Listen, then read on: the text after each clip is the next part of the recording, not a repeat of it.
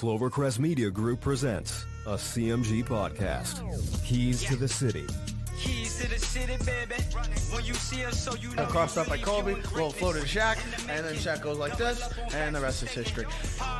Pay attention. Don't tell me what to do, devil woman. what you saying, what we saying, prime. But Speaking of those But I, Lakers, but I, hold on, hold on. But I didn't make my. you I didn't hold make on my. to me. I said Denver's gonna win. yeah, you did. You said that. See the Tom Brady. There's no other show like that. Clovercrest is doing great things right now. Streaming everywhere.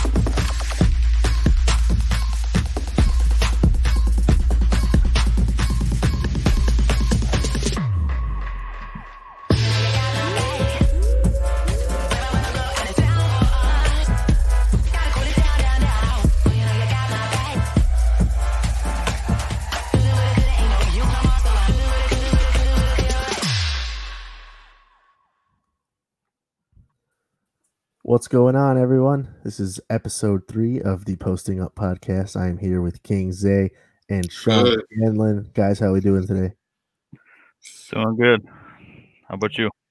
Oh, I'm doing great. I'm glad uh, for the for the meantime, anyways, that we're uh, we're all going to be here throughout an entire show. So that should be that should be something exciting. You know, we're gonna getting a lot of content in today. So Fingers crossed. Yeah, Fingers. yeah, right. So with that, let's waste let's waste a little uh, no time at all here. Let's get into our first topic of the day. Um, right here, we'll talk about them. They're off to a hot start. Top of the Eastern Conference. They have had a light schedule, but half of the game is um, you know, winning the games that's on your schedule. So I'm assuming you guys have been keeping up with the league. Um, what do you guys think of Philly? Do you think that they're legit? Do you think they're just a little bit of pretenders with an easy schedule? What do you make of Philly? Zay, why don't you why don't you hit first? Uh, I think uh, Philly actually. I'm actually impressed with them this year.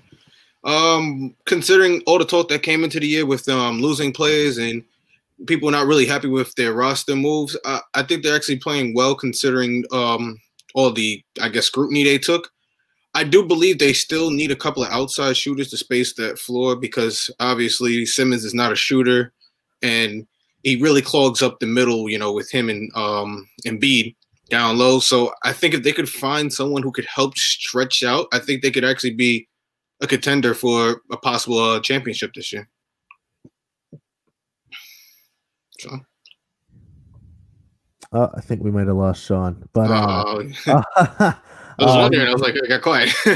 he did inform us that that might happen. So I'll I'll step right in here. Um, Zay, what you were saying, you know, something I, I as a Sixers fan, I've always you know kind of been for is Ben Simmons kind of sliding into the the power forward spot in the starting lineup, and at that spot, you're kind of just bringing in another guard and letting uh I like Shake Milton to run that to run that one spot. He's he was solid for us towards the end of last year. He's been having some good games this season.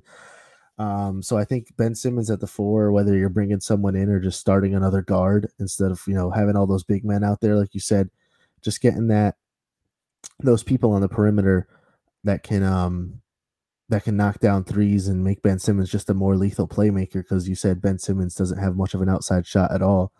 But um I yeah, I, I've been impressed with the Sixers this year. Uh they they have had somewhat of a light schedule, but I don't think that that matters as much. I think you're just winning the games on your schedule right now, and that's that's how people are gonna um that's the impression you're gonna give people is if you win the games and they're six and one. And um Yeah, They've been top of the playing- yeah, they've been playing some great basketball. Their offense has looked a little bit rough, but they're playing incredible defense uh, against some good offensive teams. They've, I, I, I'm just impressed, you know, as and no bias either. I'm, I'm actually, I'm actually Yeah. really impressed with this team. Trust me, you know, if I was legitimately frustrated or I thought they were pretending, because I'm brutally honest when it comes to my Sixers. So, uh, I think, I think they could benefit from a trade. And um, Sean, welcome back. Yeah. Uh, Sorry about so- that. guys. No, no problem. Why don't No, no, you uh why don't you give us your little piece on the Sixers? Are they legit? You think they're legit? I actually, yeah, I actually think they are right now. Um, I think that they actually could contend in the Eastern Conference, uh, just the way that the Eastern Conference is looking right now. Um, there's some teams struggling. That the Nets have, uh, you know, they've lost three out of their last four, and the Raptors have looked terrible out the gate. And uh, the Sixers, you know, Joel and Ben, their their superstars have been, uh, they've been balling out of the gate. They've been really good. Um, Joel has been a double double machine. Uh, Simmons has been great facilitating the ball um, and obviously with his defense. And um, yeah, all the other pieces are working right now too. Tobias Harris is um, super efficient shooting the ball after a rough season last year. Uh, and then you know off the bench they have scorers all over the place with uh, Shake Milton. They also added you know Seth Curry and Danny Green, two great shooters. So Ben Simmons could kick it out to them when he's when he's driving to the hoop. So I think they really are uh, contenders this year. I, I, think that Doc Rivers brings a championship culture to this team. And uh, when he came into Philadelphia this year, he said, you know, enough of the process. Uh, it, it's time to actually produce. Um, so I, I, think that they took that message to heart this year, and I, I think the Sixers have definitely shown up to start the season. And uh, I think that they really could contend this year if they uh, obviously keep playing uh, the defense that they are and they keep shooting the way that they are. So I think that they are for real in the East this year. So um yeah, Sean, another thing I, I, I had another question for you. Something me and Zay talked about while you were getting logged back on here is is the Sixers either starting Ben Simmons at the four and bringing another guard into the starting lineup, or either making a trade to get another guard piece or someone who can stretch the floor to give the Sixers more of a offensive threat with you know regarding the three point shot being that Ben Simmons can't shoot from outside the arc anyways. Uh, which one of those? I was wondering, which one of those do you think is the more realistic option, and which one do you think would work would work better for this 76ers team? Uh, I think probably bringing in a, a, shooter would probably be the best move. Um, like you said, spacing the floor um, is very important, especially with a guy like Ben Simmons. You know that that doesn't stretch the floor. Obviously, he can't uh, shoot the three pointer, and he never he never even tries it. So I think bringing in a shooter would be pretty smart. Um, obviously, we've seen the success that they've had uh, early on with Curry and Danny Green, um, two great shooters. So I think if they bring in another one to stretch the floor, that'd be uh, it'd, it'd be a scary offense to face for sure, especially with uh, Joel Embiid still in the post. Um, they'd definitely be a problem to defend. So I think that'd probably be the smartest. But uh, as of right now, I don't I don't think they should look into making any moves. Obviously, um, right now the way that they've been looking. But the, once they start playing the better teams, like you said, they're kind of playing a lighter schedule. Uh, we'll see how it works out. But I, I, think bringing in a shooter space the floor a little bit would definitely help out uh, the Sixers team. Yeah, definitely, definitely agree with you, Sean. No, I feel that. I feel like if you move Ben from the point guard position, you lose what makes him special at that position. His unique like gifts, his height, his length, all that makes him special at the point guard position that most other point guards don't have in the league. So when you move him to the power forward position, it kind of, it, yeah, he'll still be able to handle the ball, but it, it, it removes what he would be able to do at the point guard to position with that mismatch, basically. Yeah, yeah, yeah, I agree. Um, just he is one of the most gifted passers in the league, and you know his ability to drive to the rack. Obviously, if they don't give him enough enough attention, um, he's just going to take it to the rim like he easily can. But once they do start to collapse the paint a little bit, if they have more shooters around him, I, I think that's just easy buckets all day for the Sixers. Oh, 100%. I think that having the shooters and and especially you know from a fan's perspective acquiring Danny Green and Seth Curry was was so big for this team. I know Josh Richardson was good, but he wasn't that great of a three point shooter. I think Danny Green and Seth Curry, like Sean said, are two fantastic top of the league. Maybe not top ten in the league, but they're they're very good, consistent three point shooters. And obviously, Seth Curry's looked a lot better than Danny Green so far this season, but Danny Green can still hit a three. I mean, the dude, the jump shot like that just doesn't go away in an instant.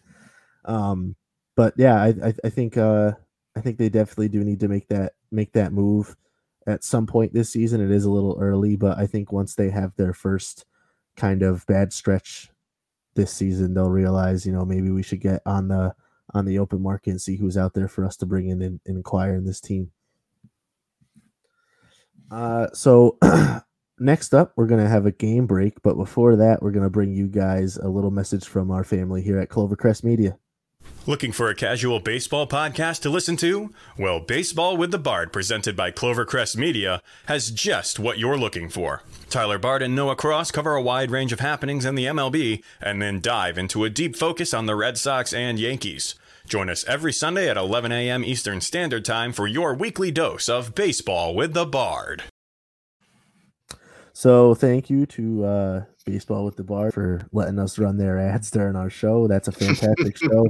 I've um I've been on the show myself. I had a lot of fun there with Tyler and Noah. So they're definitely a a must watch when it comes to Clovercrest Media. Uh, I don't know how you guys feel about baseball, but I'm a big baseball guy as well too. So yeah. from Queens. yeah, from Queens, bro. You know, a couple bros from greatness. That's what we say. nah, yeah, yeah, huge Mets fan. So I'm definitely yeah, I'm a big, I'm a big Red Sox fan. Wow. My God! All right, that's when we stop the baseball. yeah, I know. Yeah, yeah. baby. You have a Mets, Yankee, and Boston fan, and it'll get ugly. It'll get oh, ugly. Oh my God! All right, so we'll transition into our nationally televised games this week. Some games I, you know, I I always run these games. I think they'll be good to watch out for tomorrow night. There's really nothing on tonight that catch caught my eye. So tomorrow night we have Celtics and Heat at 7:30, nationally televised. Also, we have the Warriors and the Clippers. But um, that Celtics Heat matchup, obviously, two of the better young teams in this league with a lot of young talent. Um, I know previously, I believe Sean's been high on the Celtics. So, Sean, why don't you tell me about this matchup and what what you'd be looking forward to in a Heat Heat Celtics match. Yeah, um, I'm definitely looking forward to this matchup. Uh, it'll be a, a, definitely a good one. The Heat have been kind of off to a rough start. Um, Jimmy Butler missed the first couple games, but uh, the Celtics, on the other hand, have been uh, they've been great. I think uh, Jayson Tatum last night he was putting on an absolute show against the Raptors. Um, you know he's he can score whenever he wants uh, from wherever he wants to. He was pulling up from anywhere and hitting them all. And uh, Jaylen Brown he he continues to impress and, and get better every single year. Um, uh oh. I think there goes Sean again. So we'll try to get Sean back as soon as we can. But I believe what he was saying is he's he's really impressed with the Celtics and he likes what Jaylen Brown's been doing there. Um, obviously Tatum had a 40 piece last night, quite impressive from him. He's finally shaping into that scoring phenom he was supposed to be coming out of college. Um, Sean, I was just kind of finishing up your thoughts here saying that you were impressed with, impressed with Jaylen Brown. Uh, Tatum obviously dropped 40 points last night. He's been looking extremely good. Uh, any any closing statements on that Celtics Heat matchup? Uh, yeah, I was just gonna say, um, for the Heat, Bam Adebayo has been off to a great start. Uh, he's a terrific passer. He's a great rebounder, and he's he's really given that team a spark, uh, especially at the end of last year and into this year. So I, I think that's one place that the Heat could take advantage of the Celtics. Obviously, they don't have a really dominant big. Uh, Tristan Thompson and Daniel Theis. I don't think they could really uh, hold up with Bam Adebayo. So I think that's definitely one mismatch the Heat uh, should look to take advantage of. But I still got to give the Celtics the edge. Uh, the way that Jaylen and Tatum have come out the gate this year uh, has been tremendous, and uh, not just on the offensive side of the ball, but the defensive side of the ball too. And um, you know they have some young pieces like Peyton Pritchard, who's been tremendous off the bench. So I really like what the Celtics team done to start the season. I, I think that they'll go out and get a statement win over the Heat in this one. Nice, nice. Uh, so Zay, that's where I'm gonna ask you to come in. Uh, sure, covered more now. he covered a lot, but no, I'm, I'm definitely interested in this game. Um, you talk about especially the East right now one game separates almost every team in the top 10.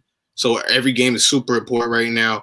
And, and for the Heat, I think it's really important for them to bounce back with the, you know, they, they started off hot and now they started to fall off. They're back at now, I believe, the 10th spot in the East. So, I mean, it's I know it's still early and we shouldn't be looking at places in um, playoff positions, but I do believe that um, they need to start writing the track and get back going. But I'm definitely interested in this matchup tonight. Definitely want to, oh, tomorrow, excuse me. Definitely want to see them um, go at it. Like I said, with one game separating all these teams, every game matters. Yeah. So, and then the next matchup that night, the one, the late, the late one, Warriors versus Clippers. That one's caught my eye because the Clippers are obviously sitting atop the East, and like Isaiah said, we shouldn't really be looking too much at standings. But when you're at the top, it's hard to look away. And the Warriors, obviously, who had a dreadful start to their season, have been clawing back. They're over 500 now. Steph Curry has been playing out of his mind.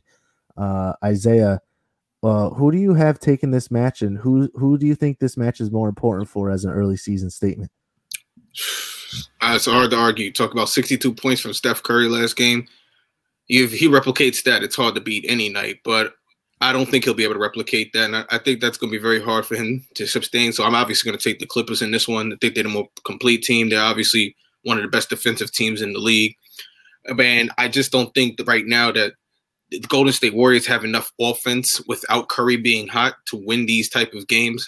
So I, I see this as a Clippers game, probably not a blowout, but definitely not a close one. I don't see the Warriors being able to swing with them uh, um, without Steph scoring 62.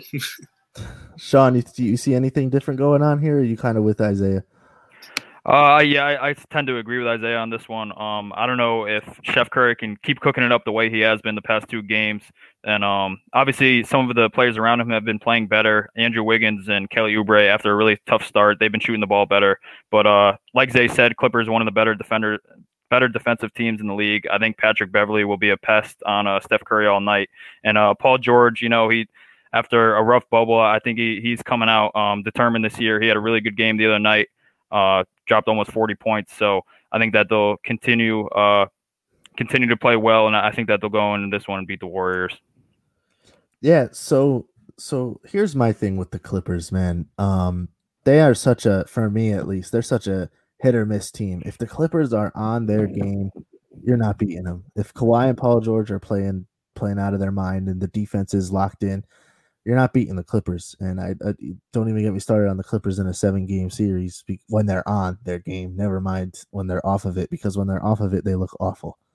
They lost by 51 points to Dallas earlier this season, and that's that's that's why I just can't trust this team. They're so hot and cold. Um, Paul George is also a very hot and cold player. He he plays like an MVP candidate sometimes, and he plays like he's a he's a rookie who has no idea what's going on. And that's what makes it hard for me to trust this Clippers team. And with the way the Warriors have been playing, I'm actually gonna I'm actually gonna take them to win this game because because I just for the reason that I can't trust the Clippers. So I think the Warriors have an outside shot.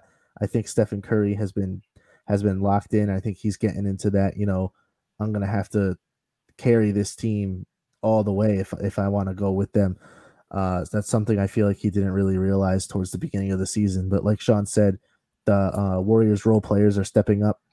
Um, they're they're playing a lot better. Wiggins and Oubre, two guys he needs to play well, and Steph Curry's finally taken charge of this team. So I'm, I'm going to go with the Warriors tomorrow night. That's that's that's nah. shocking. That's uh, shocking. Yeah, the way Steph is playing right now, if he, if he keeps shooting the ball that way, whew, it's it's gonna be tough hey, to beat. So I, I, don't hate that pick. I guess we could. It's an arcade. He's not gonna keep shooting like that. This is a pop shot. He's I, gonna... it is it is Steph Curry. I mean, I don't. Uh, he has had stretches like this in his career before, so I, I wouldn't be surprised if he has a, a quick five game stretch where he, he's scoring thirty five plus a night. I can see. I mean, I don't know. I don't know. I, I, he, to me, he's not like a Harden type where his game can I feel like I see more of a Harden player where you get those long 60, 50 point stretch games. I don't see that much from Curry in the current situation. Obviously, if the team was healthy and he had, you know, his other teammates around him, he could do it. But um, I don't just I don't see him doing that right now on his own. Yeah, well, I, I think uh, Draymond being back for this team is huge. Um, he's he's been back the past two games, and those two games uh, have been the games that Curry has went off in. So I think you know, obviously Draymond just sets up that offense so well. His passing, uh, the way he sets picks, uh, he, he, just really knows how to run the offense. He's been there forever, and he knows how to uh, how to work with Curry.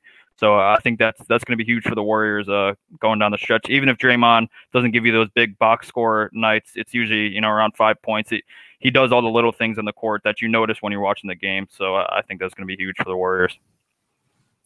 I agree. Uh, so Friday, we got Hornets Pelicans coming up, and the Clippers and the Warriors also play again that night. Uh, Hornets also, uh, you know, they have a lot of young talent on that team, as do the Pelicans. Those are two guys uh, right there, the Ball brothers, who are who are trying to find their place in this league. Obviously, two very young teams getting it's nice for them to get a little bit of the spotlight. Um, Battle of the Ball brothers, Sean. Who comes away with this one? Uh, I'm gonna go with the Pelicans. I actually didn't even notice, uh, or I didn't even remember that it would be the Ball brothers going against each other until I saw that picture. so uh, it'll be an interesting matchup. But uh, I'm gonna go with the Pelicans. They lost a heartbreaker last night to the Pacers in overtime after blowing a, a big lead, and uh, I think that they'll be they'll be pissed off about that. And the Hornets, you know, they've they've had some big upsets, but in all the other games, they really haven't shown up. So they're another hit or miss hit or miss team. And um, LaMelo's really been off to rough shooting starts, and uh, so has some of his teammates and Terry Rozier and Devonte Graham. So they're just so in, so inconsistent shooting, and I, I just think the Pelicans are uh, a much more talented and deep roster. So I think the Pelicans will win this one pretty easily. You riding with Sean Isaiah? What's going on? Actually, I'm not. Actually, I'm actually like I actually like the Hornets. I, I think the um, I think they got a chance. Uh, obviously, LaMelo Ball, like he said, isn't playing his best game right now, but I think Bridges has been coming on as of late. I think Terry Rozier will eventually find it, and you got to hope that Hayward is going to eventually show up. You know, you're paying him all this money. You would hope eventually he would start to um, show up. But I, I, did. I think that team is really starting to turn the corner. I've seen the last couple of games; they've actually been playing better. Like I said, Bridges is starting to to come alive. Um, I believe he wasn't the favorite Bridges to come out in the draft that year, but he's definitely starting to prove his worth on that team. So I'm actually to go with Hornet, the Hornets on this one. Yeah, I'll uh, I'll go right with you, Isaiah. I agree. I think the Hornets will take this one. I think um, facing the his brother will give kind of LaMelo a, a reason to show out, like we know he can. And you know, they've had some close games. Uh, last two games they faced the 76ers and they lost those games. But uh, they've had close games against Oklahoma City and Cleveland, two other young teams trying to trying to find their way in this league. So, say if they even win one of those, they're 500. So, we're talking about a completely different a completely different game here. Um, I think I think the oh excuse me, I just had a brain fart. I think LaMelo will be will be on his game. I think hopefully, like you said, Isaiah Gordon Hayward will start to show up. But um, I like the I like the Hornets in this in this game. I think they're hungrier than the Pelicans at this point, and that's just my opinion. um, so coming up tomorrow night, our night game is the Nuggets and the Mavericks. Uh, Mavericks, you know, that they've been um playing kind of well lately. Luka Doncic had his first triple double of the season uh the other night, and then the Nuggets have been kind of playing poorly, but this is a game against another top top Western Conference opponent for them to kind of right the way. But the matchup I wanted to talk about is the Sixers versus the Nets, and we already talked about the Sixers and how they look, but uh, the Nets are going to be looking quite different for the next four games. Um, Kevin Durant is going to miss the next four games, including this one with the 76ers due to COVID protocols. Uh, apparently, he was pretty close with someone who tested positive. Um, and that brings us to our uh, our second topic here. Should should the star players in this league kind of uh, you know be extra extra careful with these COVID rules? I know there's some like leeway with it, like you can go out and stuff like to restaurants, but if you were a star player in this league, would uh would either you be going out or would you be kind of staying staying isolated to help your squad get to the top, especially early on here? Well, that's a hard question to ask. that's, very, uh, a very. I think that's a hard question to ask. You, you talk about these are professional players. You know, these are these are grown men. You know, obviously they make most mo- more money than most people make on an average. So you know, they like to go out and they like to spend their money. Like James Harden, you know, he, he enjoys the strip club and hanging out with rappers. So that's just you know some of the things that they're into.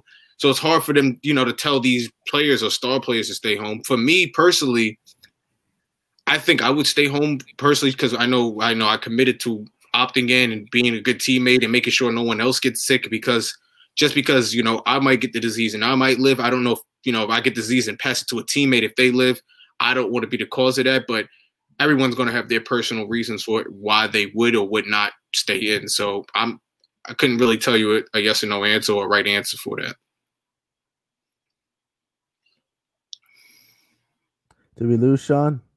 Probably, yeah. I think we lost. we lost Sean. So, um, yeah, I, I think I think it's super important for uh for these especially star players like Kevin Durant. Um, not only important health wise and keeping everyone around him healthy, but this is like an important part of the season. Your your first impressions you make in the league, especially for his first time playing in over a over a full season. Uh, I think he, he needs to him and other star players across the league. Could you imagine the the hate LeBron would be getting if he broke the COVID rules and um he had to he had to isolate for four straight games? Not only would that be detrimental to the Lakers and their success throughout those four games, he'd be getting tons of criticism from not only fans but I'd imagine other players as well. Um, Mm. Sean, what do you do? You think that these players, you know, should be kind of held to a higher standard here. Not only the stars, but just everyone kind of kind of um, keeping tight on these COVID regulations.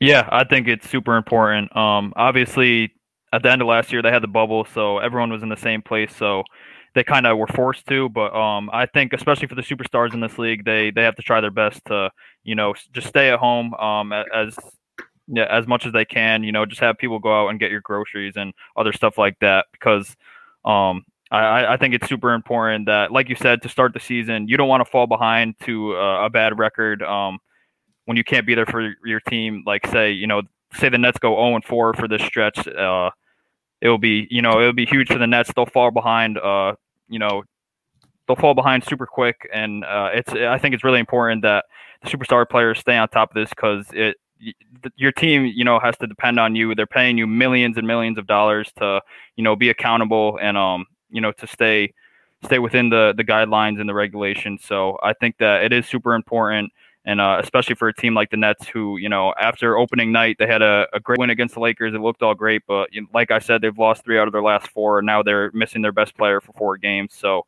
uh, it's definitely something that you you gotta uh, stay on top of, and I, I think that uh, especially for the superstars that they. I do think that they should be held to a higher standard because uh, it, it's very important to these teams that you know are relying on them to to be there for these games. Hmm. Right. I think you're right. Um, Zay, did you have something to say? I mean, like I said, it, it's very hard to, to say who's right or wrong. Like I said, we're not in a bubble situation no more.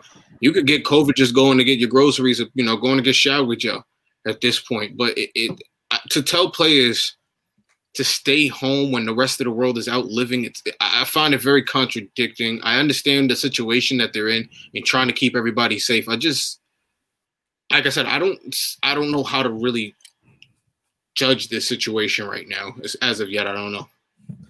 Yeah, I think Sean made a good point with the fact that you know these guys, unlike everyone else, like you said, they going out and living their lives and stuff like that. The difference between you know us normal people and these athletes is they're getting paid millions of dollars. So I think if you're getting paid millions of dollars and you're you're you're kind of you're so such an important piece to your team and you're obviously have the the eye of the public on you. You're you're famous. You know, you're you're a superstar. You're an NBA superstar. You should probably be uh, a little more careful with what you do. Uh, and like you said, Zay, you know, who knows? Kevin Durant could have just been. Yeah, right. Jace, our producer, says they have to be role models, and that's 100% true because what are people going to think if their governor tells them stay inside, don't go out anywhere, you know, be safe. And, and then, the, but they see their idol LeBron James and Kevin Durant going out and partying and James Harden going to the, going to the strip club and hanging out with rappers. Look, you know, that's not our job to get political.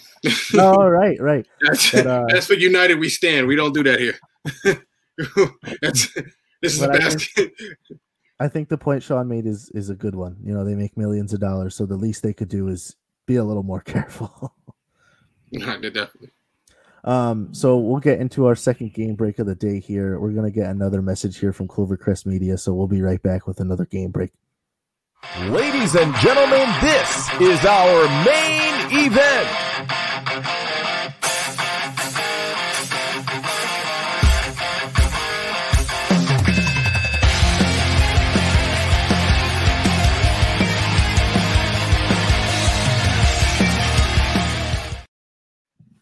That's right.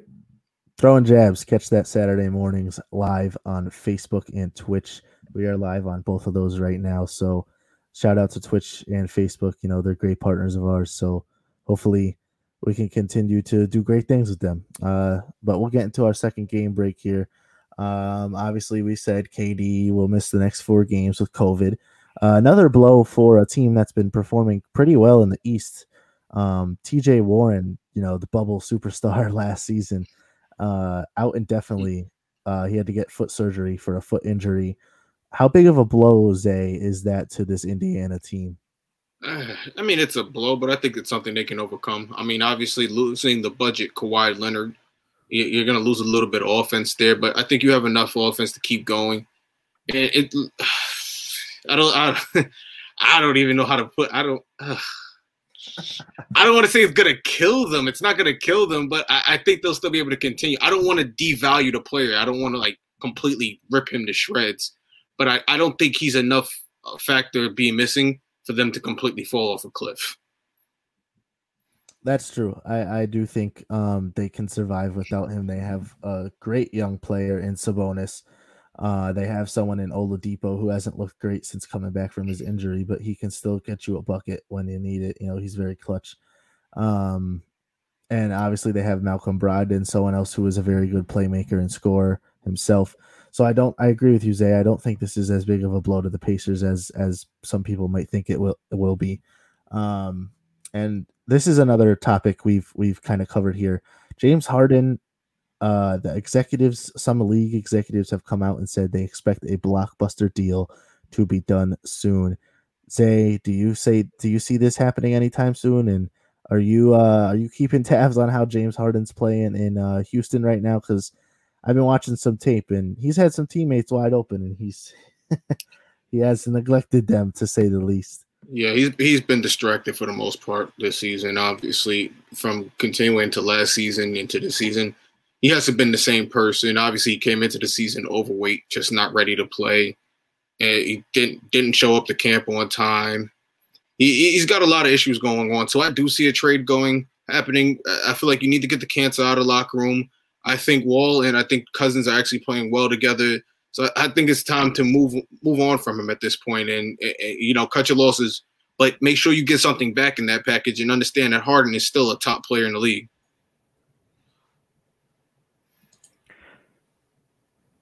Yeah, Sean, uh, I know you were just gonna go.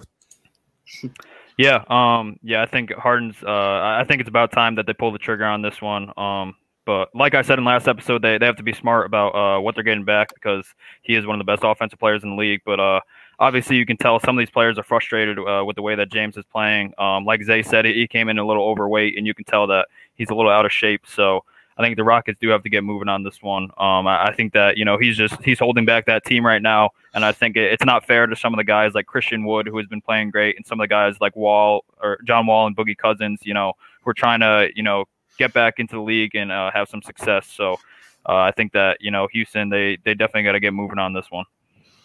I have a question for you for you, Lucas. Sure. What is where do you see what's the prime destination? I, I know we talked a little bit about it on Saturday. You still with the the Sixers picking him up? So this is where it gets tough. Uh, I obviously didn't think that the 76ers were going to be performing this well early on. And I'm not sure if mixing things up right in the middle of a good run is the best idea.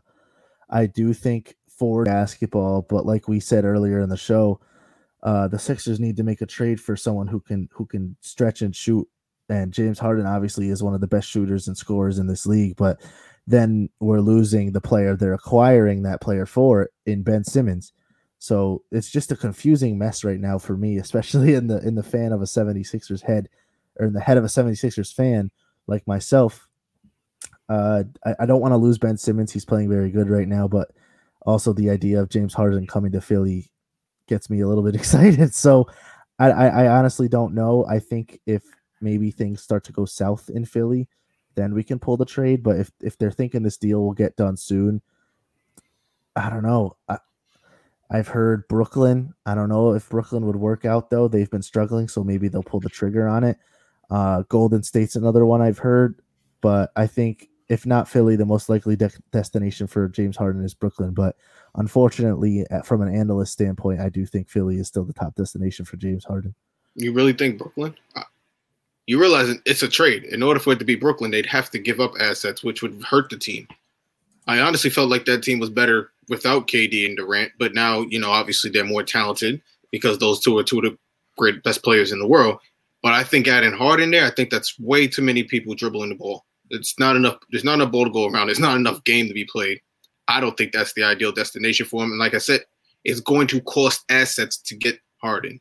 You're not getting him for a couple of scrubs on the bench. You're going to lose key players on your team. I guess. So I, I don't see it. Yeah, um, like yeah, the one that I mentioned uh, on Saturday is the Celtics. But if they really were willing to give up on uh, either Jaylen Brown or Marcus Smart, uh, I think that they can make it work. And obviously Tatum and Harden in the in the same backcourt would be uh, absolutely terrifying for any uh, backcourt. So I think that makes sense. And then uh, the Warriors, like you guys said, um, obviously Wiggins and Oubre have been playing better lately. But if you can add uh, Harden uh, and Steph Curry on the same offense, and you, you throw James Wiseman in there, I, I, think that that can be absolutely terrifying as well. So. Um, I'm I'm just not sure which teams would want to take on James Harden right now. Um, obviously, it's a huge contract, and some of the distractions that that we've seen uh, transpire over the, the first couple of weeks of the season. So it, it's going to be interesting to see how it plays out. But uh, I I really don't have uh, any favor right now. I, I don't have a, any clue of uh, where he's most likely to end up. So we're gonna have to see how it plays out. But it, it's definitely gonna be interesting. I, I have a feeling that it's gonna be coming soon. And yeah, you know what? Well, you bring up a good point there, Sean.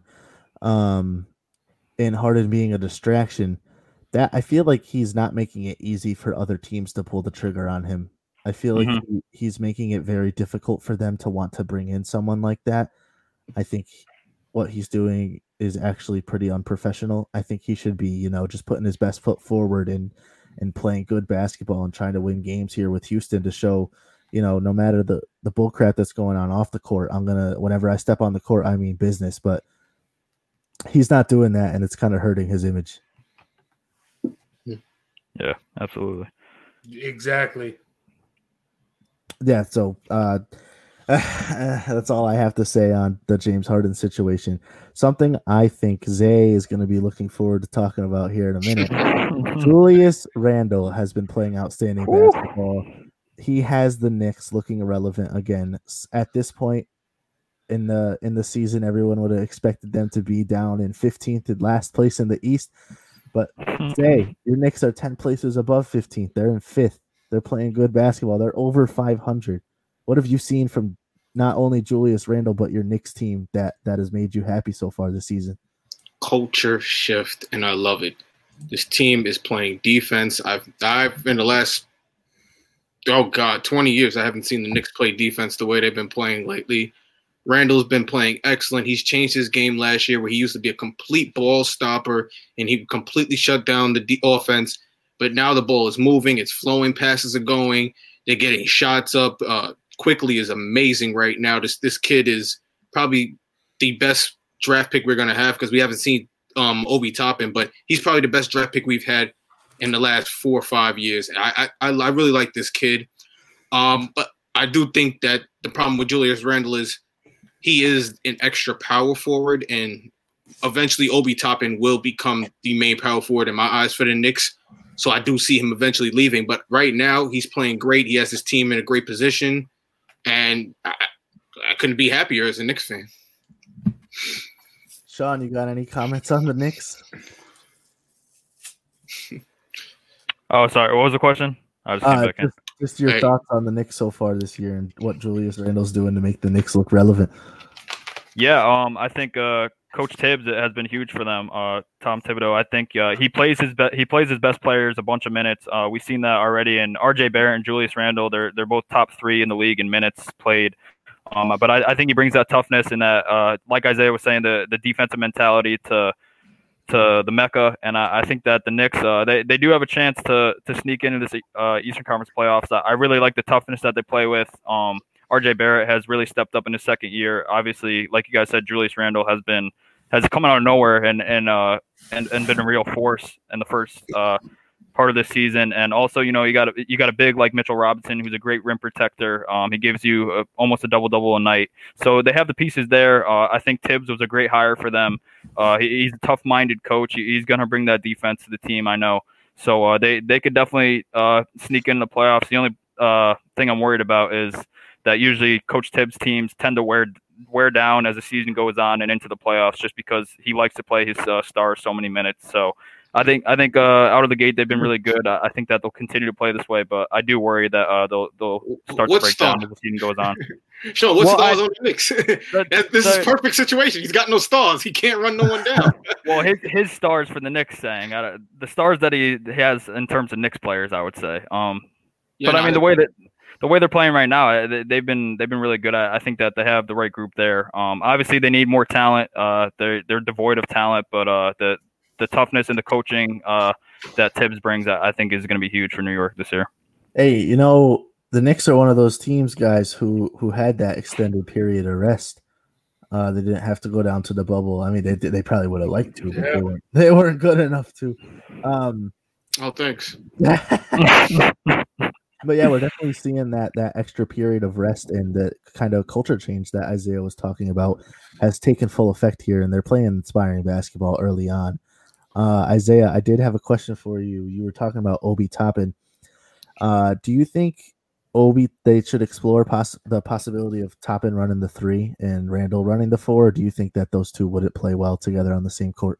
Uh, gonna that's, that's a tough one for me because realistically, I, I, see Barrett actually moving to the three. In my eyes, I've always wanted Barrett to move to the three. I want him to step up and be that guy for the Knicks, and I and I want Toppin at the four. I just think Toppin at the four is great because he has the outside shot, so he can stretch the defense, but he's also explosive at the rim. So it makes him a monster on both sides. Once he figures out defense, I think it makes him a complete player, and that's why I said I find it hard for a spot for Julius Randle on the team when you talk about Mitchell Robinson, you talk about Obi Toppin. He Randle's not going to be a player that wants to come off the bench for the Knicks after starting, you know, and leading this team as well as he has so far. Mm. Jason, I was to say, Jace, you got any thoughts on the Knicks situation? Uh, maybe, maybe a possible destination for Julius Randle after he departs from the Knicks, like Zay thinks he's gonna. I don't know. I, I like it. I, I think in a league right now I, I know that there are some okay centers, but my man Steve Risser on Sports Talk with R and J loves to say you can't win a game with your best. You, you can't win a championship with your best team being a, with your best player being a center. And it, I mean, in a league that has a lot of small ball playing, having Randle at the five isn't terrible. I, I like Obi Top, and I think he should be able. I, I, like what you said, Lucas, about flexing him over to the three spot. Um, but I, am intrigued. There's a lot of good young assets. Uh, I don't know what the Knicks do. Um, I, I, I, expect them to nick it up some way and mess oh. it up. uh, no, they have a lot of good players, and I, I hope they keep it well, but I, I don't expect it to happen that way. Yeah, so obviously in Nickland, there's there's still some things to figure out, but at least for now they're playing some some good basketball. So so good things, good things to figure right. out. it could have um, been worse. so speaking of those underdog teams, we'll get right into our final topic of the day here. Uh, dark horses in the NBA. Obviously, they got your powerhouses in the Lakers and the Clippers in the West, and you know the the Bucks, the Heat, the Celtics in the East. Um, I wanted to know. We'll start with Sean here. Uh, is there is there a certain team outside of those those powerful teams, you know, kind of a dark horse here that you think can make a run at a championship? And and why don't you tell us a little bit more on why you think that? Yeah, uh, this is the team that I picked in uh, the first uh, episode we did. A, team that we thought that could make the playoffs, and I didn't want to pick them twice, but I just really thought they're off to a great start. And, and it's the the Atlanta Hawks. Um, I think that they have a tremendous offense with uh, Trae Young and uh, you know they have some good shooters off the bench, uh, Bogdanovich and uh, Kevin Huerter, and they got a, long, a lot of young pieces. You know DeAndre Hunter and Cam Reddish, but they score a lot of points. They got a lot better uh, defensively in the offseason, and um, they've been contending every game. They they lost a tough one last night to Zay's Knicks, but uh, it was a good game I was watching. But uh, this team could score with anyone, uh, and I, I, really think that helps their chances to make the playoffs, um, especially in a, a, little bit of a weaker Eastern Conference. So I, I, really like the young talent that this team has. Uh, Trae's going to continue to develop. And uh, I didn't even mention the big men yet either. John Collins has been an absolute star in the first couple of games, and Clint Capela um, was a trade that kind of went under the radar last season because uh, Capela um, missed the part of the season when he got traded to the Hawks. But now that he's been in there for them, uh, I really like what this team has done. So uh, I think that they definitely have a chance to make some noise in the Eastern Conference. Because, um, like I said, they have an offense that could contend with anyone. Zay, you got one? You got a team that you think uh, is a dark horse to make a deep run in the playoffs? Honestly, they're in last place right now, but I think the Grizzlies. I think if they could find a way to get going and get John Morant back, that team right there could be a team that scary in the playoffs. Obviously, John Morant alone is one of the most electrifying players in the league. He's one of the he's one of the funnest players to watch. He's, I haven't watched anyone funner in the last couple of years, but I do think if he could come back and they could get going, that team could elevate from last place, probably sneak in the seven, eight, seven, and then make a run in the playoffs against maybe a Suns team or something like that. The Suns or Clippers team. That's very interesting of you to say. I uh, I didn't even think of the Grizzlies because you know they're they're playing so poorly, but John Morant is out. Um, a team I think, and this is I'm gonna make kind of an exception here. That I'm gonna say this team only if they make a move for another offensive talent, and that's the Utah Jazz. I think Donovan Mitchell is a very good young player in this league. I think they have a lot of good role players, and you know Bogdanovich. They have Jordan Clarkson coming off the bench. They have um, what's his face uh, at the shooting guard. Not the shooting guard, the small Jordan Clarkson. Yeah, Jordan Clarkson. They have down there. So I think from the back room. yeah, right. No English. I, I'm a Utah Jazz fan, so that was actually my pick. But you stole him. I, I love the Jazz. I, I, was born in Utah, so I am a Jazz fan. I, I mean, Donovan Mitchell is if not this season, in a couple seasons, an MVP candidate. Rudy Gobert, obvious defensive player of the year candidate. This is a solid team. Uh, if Mike Conley can step up and get back to what he was a little bit in Memphis, he can be that solid three, and this could be a team. But uh, since you stole my Utah Jazz, I'm gonna say the Nuggets. Uh, J- the Joker, Nikola Jokic, is a beast uh, so, like a point center. It's weird. And then Jamal Murray, and if we can see uh, Michael Porter take that next step, that I mean, they could be legit. I mean, they got to the Western Conference Finals last year, so I, I think they can make a run for the actual championship. Wow, yeah, the Nuggets are definitely um, one of those teams that I thought would have at least reached a Western Conference Finals within the last few years. They're close, but they'll get there one of these days. Um, yeah, right. Anyone? so, they, so they said when they had Melo, we'll get there one day. True. Hopefully, hopefully for you know the league's sake, that won't be another one of these situations. Um, anyone else? Any of you gentlemen have any closing statements here before we wrap up? Um, just another team I was going to bring up is the Wizards. Uh, they started off 0 5, but they won the last two, and they they've looked good in their wins. So uh, maybe they can turn it around because they definitely got the pieces to do it. And uh, like I said, it's a weaker Eastern Conference, so uh, I'm going to keep my eye on them in the next week to, to see if they can keep this winning streak going. Is it really a weaker Eastern Conference? Ah, uh, I, I think so. Far. I don't I, know. I think it's I think it's gonna gonna play out to be obviously some of these younger teams uh, in the Eastern Conference have started off better, but I, I, think as the season goes on, we're, we're gonna see some of these better teams start to win. Um, obviously uh, they've they've had the rest. Uh, the teams that didn't go to the bubble, or most of the teams that are doing better right now, they've had the rest. But uh, once the other teams catch up, I, I think that uh, we're gonna see some of the elite teams start to to step out, and some of the uh, some of the less talented teams are going to start to fall down the list. So uh, we'll see what happens. I could be wrong, but I, I just feel like that's how it's going to go. Yeah, I agree. Um, so that will do it for the show today. Uh, thank you to these fine gentlemen here, Jace, uh, Sean, and Zay, for showing up, doing good stuff here on the show. Uh, first show, all of us have been together. Sean bumped out a couple times, but it never had a major impact on the show. Uh, so we'll be back Saturday at one o'clock live on Twitch and Facebook. Check us out. Check out all of Clovercrest's other awesome podcasts. You know, as Joe always says, if you can't find one you like, then start one. and that's what we've done Absolutely. here. Um, so we'll see you Saturday at one. And for the Posting Up podcast, uh, Jace, Sean, Zay, and Lucas, we'll catch you on Saturday. Peace.